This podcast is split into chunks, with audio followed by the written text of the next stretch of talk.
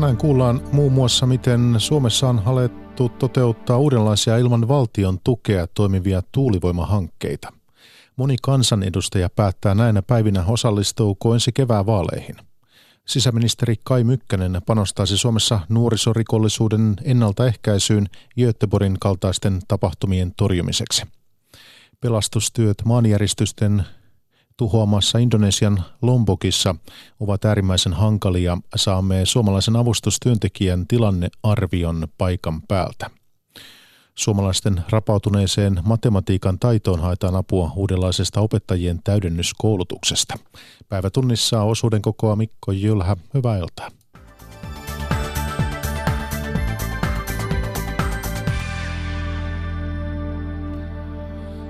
Suomeen on tulossa maailmalta uuden tyyppinen tapa toteuttaa tuulivoimahankkeita ilman verorahoista maksettavia tuotantotukia. Suomessa on lähtenyt liikkeelle useita tuulipuistohankkeita markkinaehtoisesti pitkäaikaisten sähkön ostosopimusten avulla. Paljon sähköä kuluttavat yritykset saattavat ostaa kokonaisen tuulipuiston tuotannon jopa 85 vuodeksi. Antti Koistinen. Suomen ensimmäinen tuulivoimahanke ilman parjattuja tukiaisia julkistettiin toukokuussa. Nyt liikkeelle on lähdössä useita hankkeita markkinaehtoisesti. Uutta on se, että hankkeita toteutetaan pitkäaikaisilla sähkön ostosopimuksilla. Ensimmäisten joukossa nousee 12 voimalan tuulipuisto Etelä-Pohjanmaan Isojoelle. Tuulivoimayritys CPC Finlandin toimitusjohtaja Erik Trust on kyseessä pitkäaikainen sopimus, missä sähkön ostaja ostaa kaikki, kaikki koko tuotannon tuulipuistosta. Ja, ja tämä nyt sitten mahdollistaa tämän projektin rakentamisen. Sopimuksen myötä tuulivoiman tuottaja saa varmuuden tulovirrasta ilman tukieuroja. Asiakas taas tietää sähkölaskunsa suuruuden pitkälle tulevaisuuteen. Sopimukset ovat tyypillisesti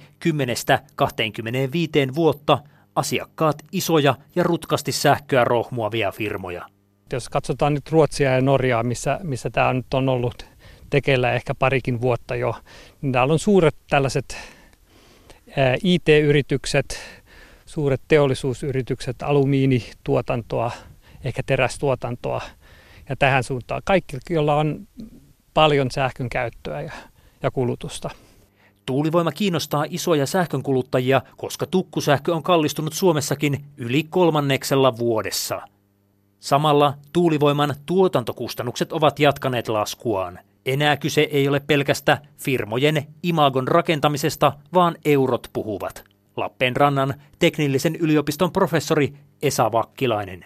Tuulisähkö on nyt siirtynyt piikkipaikalle, eli se on halvinta uutta sähköä, mitä voi Pohjoismaissa ostaa ja sen takia todennäköisesti tässä tulee melkoinen ryysis uusien tuulivoimaprojektien kanssa.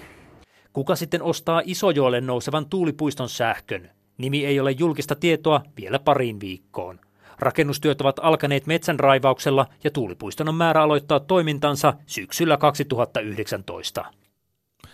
SDPn kansanedustaja Riitta Müller sekä Vasemmistoliiton kansanedustaja Kari Uotila jättävät eduskunnan.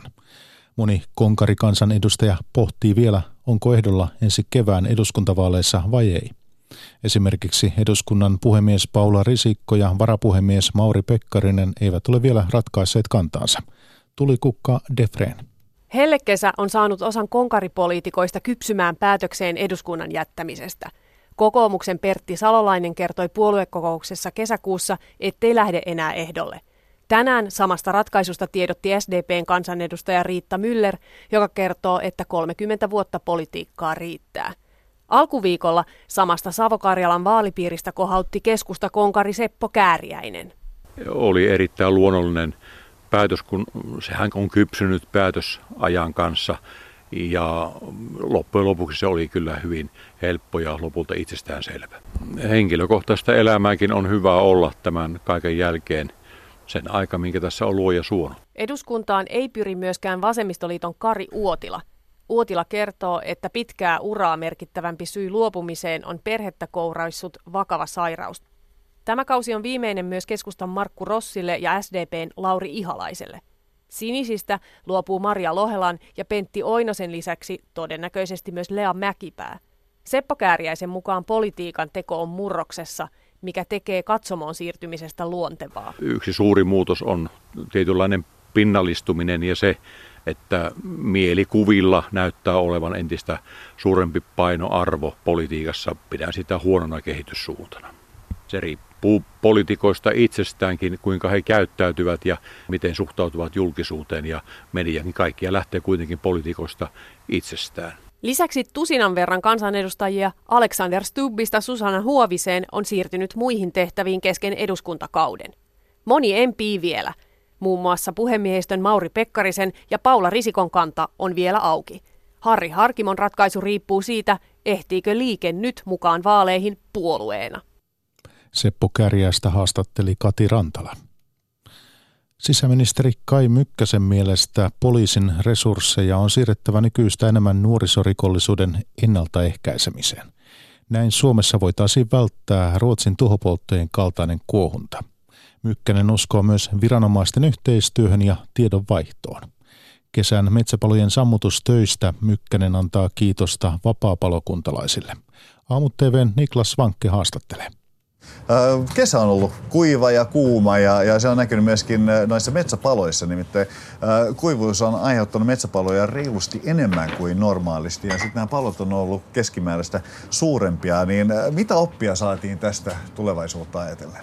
No joo, mä kävin itse asiassa viime perjantaina Pyhärannassa, jossa tämä suurin yli 80 hehtaarin aika vaarallinenkin palotilanne oli. Ja kyllä tietysti vaikuttava tilanne on nähdä sitä hiiltynyttä pystyssä, pystyyn palannutta metsää ja, ja myös, myös kun keskustelin siellä paikallisten kanssa, niin ensinnäkin yksi selvä oppi on se, että sitähän ei olisi saatu rajattua näinkään nopeasti, jos ei olisi Pyhärannan vapaapalokunta, Pyhärannan VPK olemassa ja aktiivinen ja pysty sen nopean ensivasteen antamaan. Sitten saatiin apuja Turusta ja sitten myös myös naapurimaakunnista. Juuri missään muussa maassa ei ole tämmöinen vapaapalokuntatoiminta, sopimuspalokuntatoiminta niin vahvoissa kantimissa kuin Suomessa. Ja se on yksi olennainen oppi, että meidän pitää kannustaa myös uusia sukupolvia lähtemään mukaan tähän harrastukseen ja sivutoimeen. Se on isänmaan kannalta olennaista. Ja ehkä sitten tietty viesti myös työnantajille, että joillain paikkakunnilla on ollut vaikeuksia, että työnantajat ei ehkä niin helposti hyväksy sitä, että joku ö, työ, työpaikalla on sitten myös päivystysvuorossa vapaapalokunnassa, että jos tulee palo, palo lähtö, niin sitten lähdetään. Ja, ja siinä Pystyykö tietysti... sisäministeri vaikuttamaan? No me ei voida tässä varmasti kovin helpolla käskeä kyllä ketään, mm. mutta, mutta vetoan kyllä suomalaisiin yrittäjiin ja yrityksiin siinä, että jos halutaan toimia ympäri maata turvallisesti, niin että siellä esimerkiksi palot saadaan nopeasti hallintaan, niin tämmöisessä pyhärannan tyyppisessä tilanteessa kyllä maksaa itsensä takaisin se, että siellä on yksi ihminen, joka sitten, tai muutama ihminen, jotka voivat olla päivystysvuorossakin.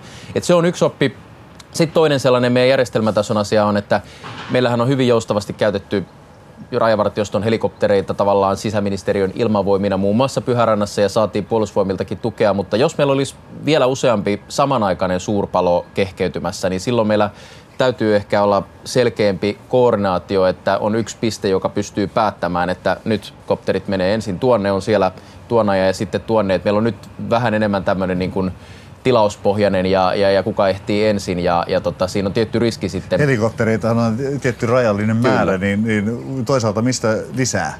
No mä luulen, että se pääpuoli tässä on se, että me eh, täytyy ehkä katsoa semmoisia puitesopimuksia myöskin yksityisten kopterifirmojen kanssa, että nopeassa tilanteessa voitaisiin sitten vuokrata ikään kuin jollain etuoikeudella tämmöisiin tehtäviin, koska toisaalta jos semmoisia tilanteita, jossa meillä loppuu rajavartioston ja puolustusvoimien kopterit on ehkä kerran kolmessa tai kerran viidessä vuodessa yksi, kaksi viikkoa, niin ei, ei ehkä ensisijaisesti kannata veromaksajien piikkiin ostaa ostaa miljoonien eurojen koptereita lisää, vaan katsotaan, että onko meillä ne Suomessa olevat resurssit äh, saumattomasti käytössä. Että rajavartioston osalta näin on ollut ja se on ollut yksi osa tätä, mm. miksi Suomessa tämä toimii niin hyvin verrattuna moneen muuhun maahan, että saadaan rajattua palot nopeasti, mutta todella täytyy katsoa vielä muutkin resurssit, koska voi tulla vielä vaikeampia tilanteita. No Ruotsissahan tilanne pääsi vähän risteytymään mm. käsistä oikeastaan, niin, niin mitä luulet, voisiko Suomessa käydä niin, että äityisi niin pahaksi kuin mitä Ruotsissa nähtiin?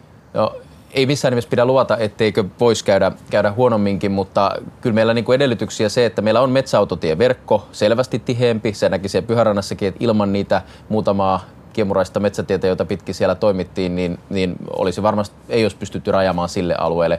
Meillä on todella tämä viranomaisyhteistyö, helikoptereiden ilmapuolen kanssa hyvin saumaton ja nopea, ja sitten tämä vapaa-palokuntaverkosto. Mutta nämä kaikki kolme on sellaisia asioita, joista pitää pitää huolta. Et meidän pitää myös jatkossa, jatkossa tota, saada nämä toimii niin kuin sanoin. Ja, ja ky, kyllä se, sen rakentaminen, sen, että meillä on hyvä varautuminen, nopeasti havaitaan, on vapaa-palokuntalaisia ympäri maata, niin, niin mä luulen, että meillä on ikään kuin sillä mahdollisuus pitää valmiutta. Aina voi tapahtua jotain, joka että kaikki ei mene mm. niin Eli pitäisi. rakennetaan näiden vahvuuksien mm, kyllä, päälle. Kyllä. No, Ruotsissa on pal- palannut vähän muutakin kuin metsää mm. viime aikoina, että autoja, että naamioituneet miehet sytyttivät yli sata autoa Göteborgissa ja sen lähistöllä, niin oikeastaan mitä ihmettä Ruotsissa tapahtuu?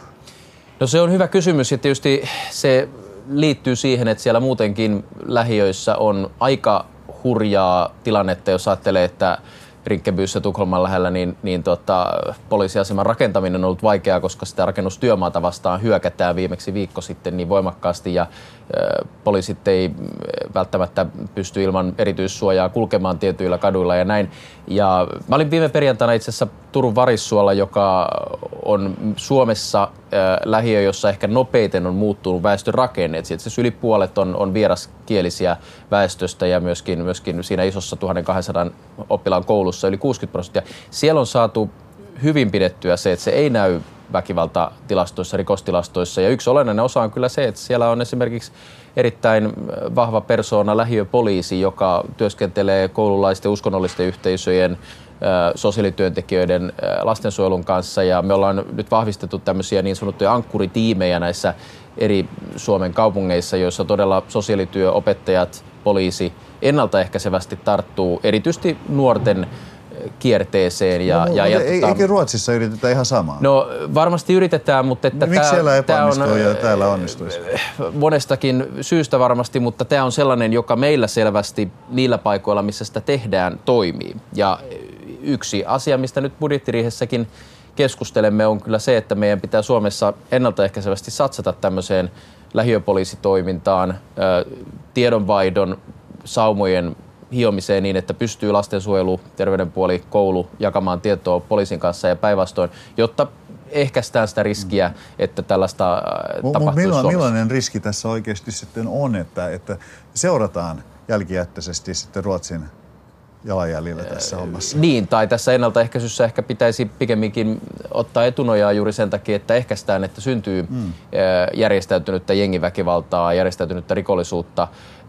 Että se, on, se on se tie, millä me voidaan sitä riskiä, riskiä pienentää. Onko se, onko se vaan vastauksena sitten se, että poliisille riittävästi rahaa? Ei ole kysymys pelkästään rahasta myöskään.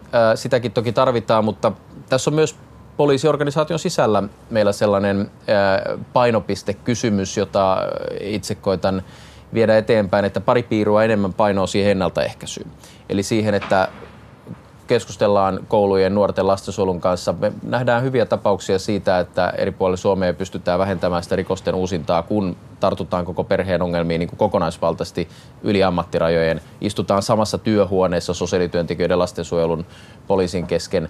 Et se on ehkä sellainen, ja tähän liittyen myös sitten lainsäädännön puolella me ei saada tehdä tiedonvaihdosta liian mahdotonta eri viranomaisten välillä. Että siinä on helppo ajatella, että pitää pitää yksityisyyden suojasta kiinni, ettei lastensuojelu saa kertoa poliisille, mutta se vastapaino voi olla sitten se, että juuri tällainen tota, radikalisoituva tai syrjäytyvä nuori niin jää sitten mm tarttumatta hänen tapauksensa riittävän ajoissa. Että se pitäisi mm. saada se ikään kuin se puukko kädestä pois ennen kuin sillä isketään sitten, oli sitten autorenkaasta kyse tai jostain vakavasta. budjettiriihessä kuultiin, että ensi mm. vuonna on varattu varoja poliis- poliisien mm. toimintaan noin 7200 poliisille, niin onko se riittävä?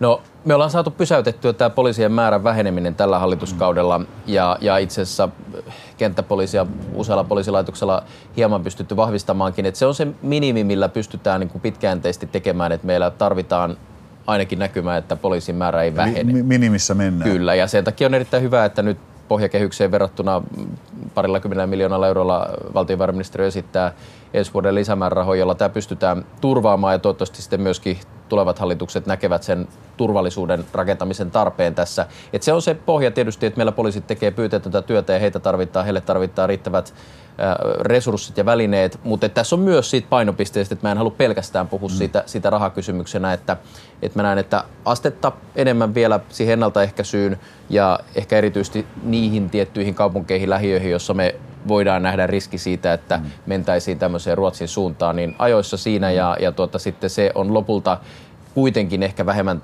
tärkeä asia, että selviääkö joku autovarkaus kahdessa viikossa vai kahdessa kuukaudessa. Niin, ne resurssit on aina hoitaa. jostain pois kuitenkin. Mm, Pystytään mm. vielä poliisiasioissa, niin Suomen historian laajin poliisi rikosoikeudenkäynti on alkanut Helsingin käräjäoikeudessa ja syytteessä on Helsingin poliisilaitoksen sekä entistä että nykyistä johtoa siitä, että tietolähteitä ei rekisteröity mm. lain ja, ja määräysten mukaisesti. Niin mikä on poliisijohdon vastuualaistensa valvonnasta?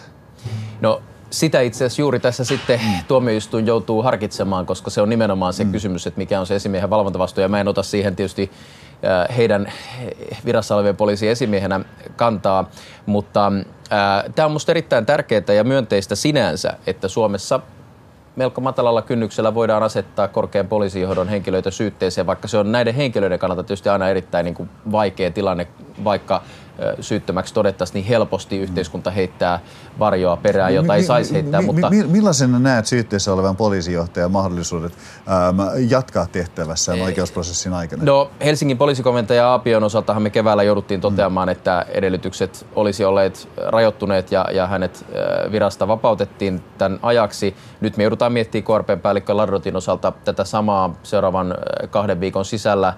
Ja, ja siinä nimenomaan se pääkysymys minun kannalta on se, että ei saa syntyä tilannetta, jossa poliisin johdon toimintakyky olisi heikentynyt sen takia, että on samalla syytteessä, eikä myöskään tilannetta, jossa yleisön luottamus siihen tuomioistuimen riippumattomaan käsittelyyn ja kykyyn tutkia sitä olisi jotenkin rajoittunut tämän, tämän, tämän virassa olevan poliisijohtajan viranhoidon takia.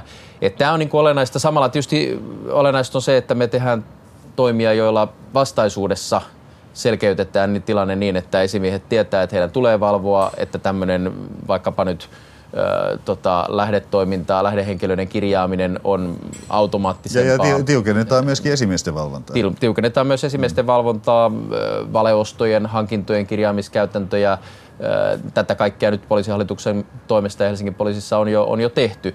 Viime kädessä tietysti meidän täytyy lähteä siitä, että, että poliisin etiikka on se kaiken pohja. Ja, ja on, kansalaiset, 95 prosenttia kansalaisista näkee, että 7200 poliisimiestä tekee pyyteetöntä, luotettavaa, hyvää työtä joka päivä, mutta näitä yksittäisiäkään tapauksia meillä ei ole varaa ottaa. Mm, puhutaan vielä pakkopalautuksista. Poliisi kertoo, että kielteisen turvapaikkapäätöksen saaneiden haastavat palautukset ovat lisääntyneet. Että tänä päivänä poliisi joutuu yhä useammin asettamaan kolme tai jopa useampia saattajia yhtä palautettavaa kohden. Sehän syö kovasti resursseja. Sitten viime viikolla maahanmuuttovirasto tiedotti, että tällä hetkellä noin puolet turvapaikkahakemuksista on uusinta hakemuksia, jolla halutessaan voidaan viivästyttää tätä kielteisen päätöksen saamista. Missä vika? Se on ihan selvää, että meillä 2015 tuli siis 33 000 ihmistä ja yhteensä nyt noin 45 000 viimeisen kolmen vuoden aikana. Ja heistä ne, jotka ovat vapaaehtoisesti lähteneet pois, ovat tietysti monet jo lähteneet. Ja nyt ikään kuin se niiden joukosta, jotka eivät ole turvapaikkakriteereitä täyttäneet, niin se porukka, joka täällä on, niin valitettavan moni kokee, että he ei, ei, ei haluaisi suostua lähtemään. Mutta musta se on ihan selvä homma, että samalla kun meidän pitää tarjota turvapaikka kidutuksen ja vainon vaarassa eläville, niin ei se voi olla ilmoitusasia, että kuka saa turvapaikan, jos kriteerit ei täyty, jos hallinto-oikeus vahvistaa maahanmuuttoviraston arvion tästä, niin kyllä meidän pitää pystyä silloin henkilöitä myös palauttamaan, vaikka ne on erittäin tietysti traagisia ja, ja ikään kuin raastavia tapauksia yksittäisinä, mutta muuten tältä turvapaikkajärjestelmältä putoaa kyllä, kyllä täysin mm. sitten pohja. Koko ajan me tehdään, mm. viimeksi eilen maahanmuuttoviraston ylimmän johdon kanssa käytiin läpi kesäkuussa teettämämme analyysin pohjalta, että miten voidaan esimerkiksi tulkkauksen laadun varmistusta parantaa. Mm. Me palkataan nyt laadunvalvontatulkkeja Migriin ja, ja mm. ruvetaan tarkemmin katsoa sitä. Se on ollut yksi pullonkaula. Mm. Miten voidaan varmistaa, että siihen ensimmäiseen puhutteluun tuleva on valmistautunut siihen. Hänellä on oikeudellinen neuvonta riittävä. Siihen me panostetaan nyt myös rahaa lisää. Mm. Ihan, ihan niin lyhyesti tämä loppuun, niin EU tämmöisen kyselyn mm. barometrin mukaan, niin äm, maahanmuutto, niin moni kansalainen kokee sen yhdeksi suurimmaksi uhaksi omalle maalleen tai koko mm. unionille. Mm. Niin kuinka suureksi teemaksi ajattelet, että tämä nousee Suomessa tulevissa vaaleissa, koska Euroopassahan tämä on noussut? Mm. Riippuu varmaan siitä, että tuleeko Euroopassa jotain suurempaa jännitettä aaltoa sen suhteen, että uusia, uusia hakijoita tulisi tämän Suomen tilanteen osalta. Mutta Euroopalle mä uskon, että se on kymmenen vuoden tähtäimellä aivan ratkaiseva kysymys, että pystytäänkö siirtymään tästä rajan yli tapahtuvasta aika lailla niin kuin hallitsemattomuuden tunnetta aiheuttavasta turvapaikanhakutavasta siihen, että otetaan mieluummin selvästi enemmän ihmisiä suoraan haavoittuvimmassa asemassa olevista pakolaisleireiltä ja rajoitetaan tätä rajan yli tulemisen tapaa. Että se on semmoinen tietty valuvika, joka väittäisin, että estää meitä auttamasta myös niin montaa kuin voisimme. Sanoi sisäministeri kokoomuksen Kai Mykkänen. Indonesiassa Lombokin saarella avustustyöntekijät eivät ole vieläkään päässeet kaikkiin toissa viikon maanjäristyksen runtelemiin kyliin. Tilannetta uhkaa vielä pahentaa lähestyvä sadekausi. Järjestyksessä kuoli ainakin 430 ihmistä ja määrän pelätään kasvavan. Avustustöihin osallistuu myös Suomen punaisen ristin työntekijä. Katriina Töyrylä. Jopa kolme neljäsosaa asuintaloista on tuhoutunut. Kodittomia on 350 000. Pula on kaikesta, vedestä, ruuasta, hygieniatarvikkeista. Tällaiseksi kuvaa SPRn avustustyöntekijä Karolin Haaga tilannetta maanjäristyksen runtelemilla alueilla Indonesian Lombokin saarella.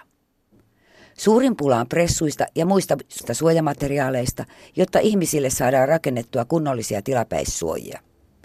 Sää Lompokissa on nyt helteisen kuuma ja kostea, mutta sadekausi on alkamassa syyskuun alussa, kertoo punaisen riestin viestintää hoitava Haaga koska tämä on niin vuoristoista aluetta, niin täällä on vaarana myös tulvat sitten sadekauden alkaessa. Ja nyt kun ihmiset nukkuvat pelkkien pressujen alla, niin se tilannehan tietysti on aivan kestämätön siinä vaiheessa, kun jos perheet joutuvat veden keskellä asumaan.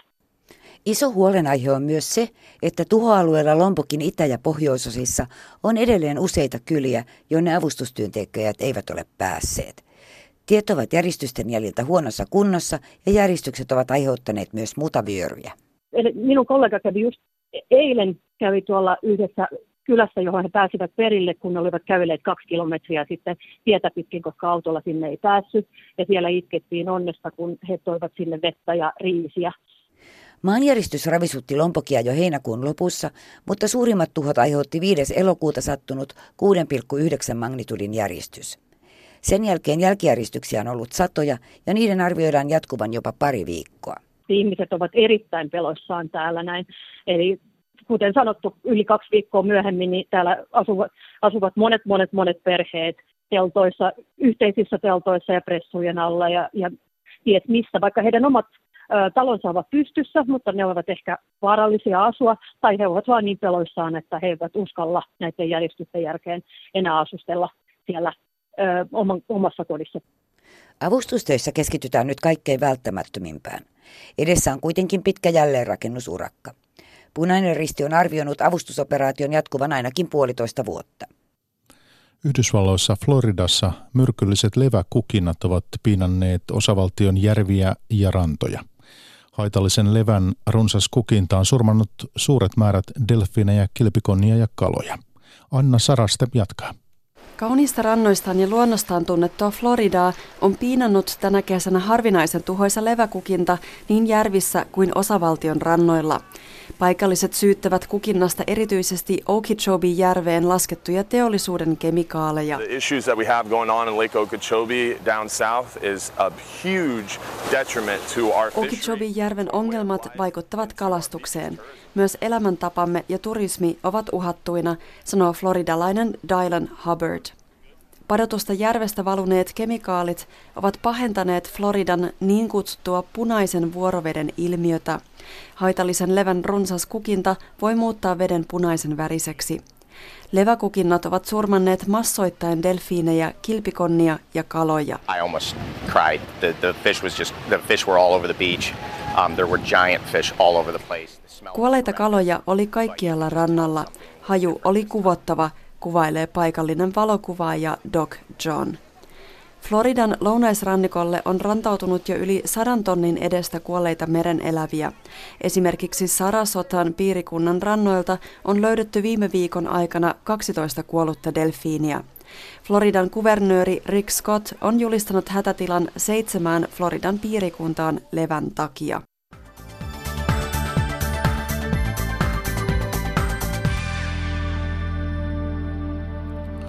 Ja palataan sitten kotimaan asioihin tässä päivätunnissa osuudessa.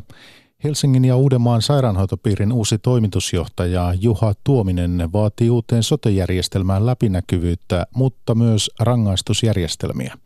Tuomisen mukaan rangaistusjärjestelmillä voitaisiin torjua mahdollisia palveluntarjoajien väärinkäytöksiä. Kaikki järjestelmät, joissa on tällaisia riskejä, niin niissä pitää olla negatiivisia insentiivejä. Tarkoittaa sitä, että sinne pitää olla rangaistusjärjestelmiä sille, jos siellä on minkäänlaista falskiutta tai väärinkäyttöä. No miten läpinäkyvyys toteutetaan? Läpinäkyvyys toteutetaan siten, että nykyiset tietotekniset mahdollisuudet lisää koko ajan sitä mahdollisuutta kertoa ja näyttää, mit, miten asia toimii, eli vertailu, sitä kutsutaan nimellä benchmarkin käytännössä, eli pelkästään sillä, että me tuodaan läpinäkyväksi, että miten läheteliikenne toimii, miten sairaudet hoidetaan, mikä, parasta olisi, kun päästä sairauden tulosten vertailuun.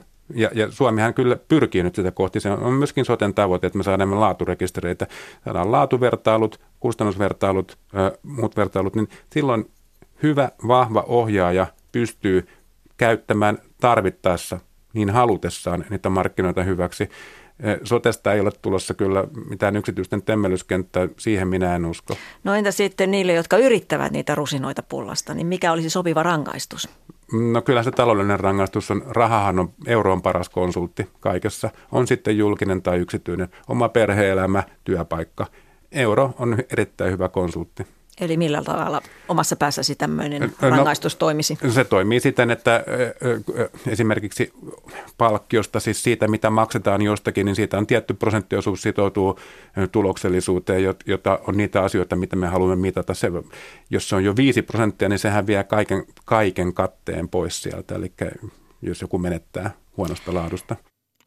Noin Helsingin ja Uudenmaan sairaanhoitopiirin uusi toimitusjohtaja Juha Tuominen – Häntä jututti Päivi Neitiniemi. Matematiikan opetusta yritetään saada vastaamaan paremmin työelämän tarpeita. Kolme yliopistoa alkaa syksyllä järjestää uudenlaista täydennyskoulutusta, joka on suunnattu opettajille. Koulutuksessa painotetaan erityisesti sitä, miten kouluissa voitaisiin opettaa luovaa ja joustavaa matemaattista ajattelua. Paula Kolin jatkaa. Runsaat kymmenen vuotta sitten Suomi sijoittui PISA-tutkimuksessa matematiikassa sijalle kaksi.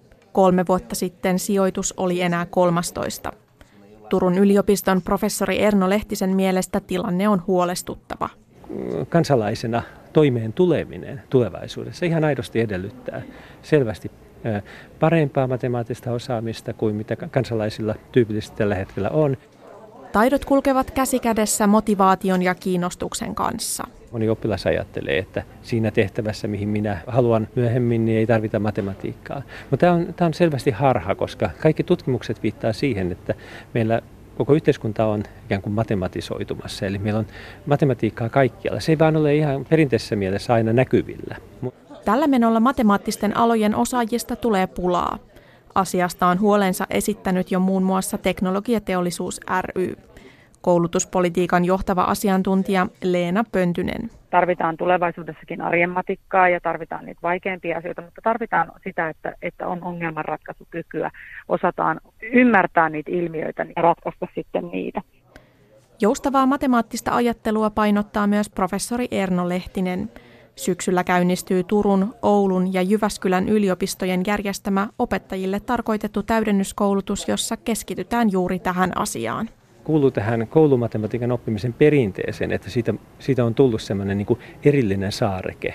Sen ulkopuolella lapset jo aika varhaisessa vaiheessa ja sitten nuoret käyttävät matemaattista ajattelua, mutta sitä ei ole osattu kytkeä siihen, miten koulussa matematiikkaa opitaan. Ja siihen on, on löydettävissä keinoja ja, ja nyt tässä opettajien täydennyskoulutuksessa meillä tulee olemaan erittäin paljon hyvin konkreettisia malleja siitä, miten sitä voidaan tehdä. Ja tähän torstain päivätunnissa lopuksi kuullaan vielä, miten tänään julkaistusta Kari Hotakaisen kirjoittamasta Kimi Räikkösen elämäkerrasta odotetaan bestselleriä. Kirja on kiinnostanut ennen julkaisua ulkomaillakin. Urheilija elämäkerrat myyvät ja niillä saadaan myös uusia lukijoita kirjojen äärelle. Mia Gustafsson. Helsinkiläinen ravintola on tupaten täynnä mediaa. Kimi Räikkösen elämäkerta kiinnosti niin, että osallistujien määrää täytyi rajoittaa. Kari Hotakainen on julkaissut uransa aikana parisenkymmentä kirjaa, mutta ei ole kokenut vastaavaa. Onko Kari sinun kirjan julkistamistilaisuuksissa yhtä paljon väkeä? No ei todellakaan. Ei todellakaan tähän mun siis niin kuin kaunokirjallisuuden puolella oikeastaan mulla on ollut mitään julkistamistilaisuuksia, että ne vaan ilmestyy. Kimi Räikkösen elämäkerrasta on otettu heti 50 000 kappaleen ensipainos, mikä on valtava määrä nykyisellä kirjamyynnillä. Se on myyty jo loppuun ja uutta painosta ollaan tilaamassa. Kustantaja Touko Siltala hyrisee tyytyväisyyttä. Mitä tällainen kirja huippuurheilijasta merkitsee kustantamolle? Onko se pieni lottovoitto? Kyllä sitä siihen voi verrata. Ei siis ihme, että kustantamot tekevät mieluusti julkisurheilijoista elämäkertoja. Kimi Räikkösestä kertovalla kirjalla on mahdollisuuksia tulla samankaltaiseksi menestykseksi kuin ruotsalaisesta jalkapalloilijasta Zlatan Ibrahimovicista tehty kirja, joka oli kansainvälinen menestys. Räikkösen elämäkerrasta on jo tehty käännössopimus kymmeneen maahan ja englanninkielinen versio ilmestyy lokakuussa. Kustantaja Touko Siltala. Siitä päätellen, miten brittikustantaja valmistautuu tämän kirjan julkaisemiseen, odotettavissa on iso kirja ja menestys. Maamme monista huippuurheilijoista on tehty kirjoja. Esimerkiksi jääkiekkoilija Teemu Selänteestä kertova kirja oli julkaisuvuotenaan maamme myydyin teos. Touko Siltala. Tämmöisistä nimistä kilpaillaan kyllä kovasti eri kustantamoissa. Urheilukirjoissa on paljon potentiaalia, sillä ne saavat sellaisetkin ihmiset kirjojen pariin, jotka eivät muuten lue. Ja tässä tapauksessa homma toimii myös toisinpäin. Kari Hotakainen. Niin kuin se idea vähän, tai unelma, että tähän tarttuisi muut, muutkin kuin moottoriurheiluihmiset. Se on niin kuin se idea.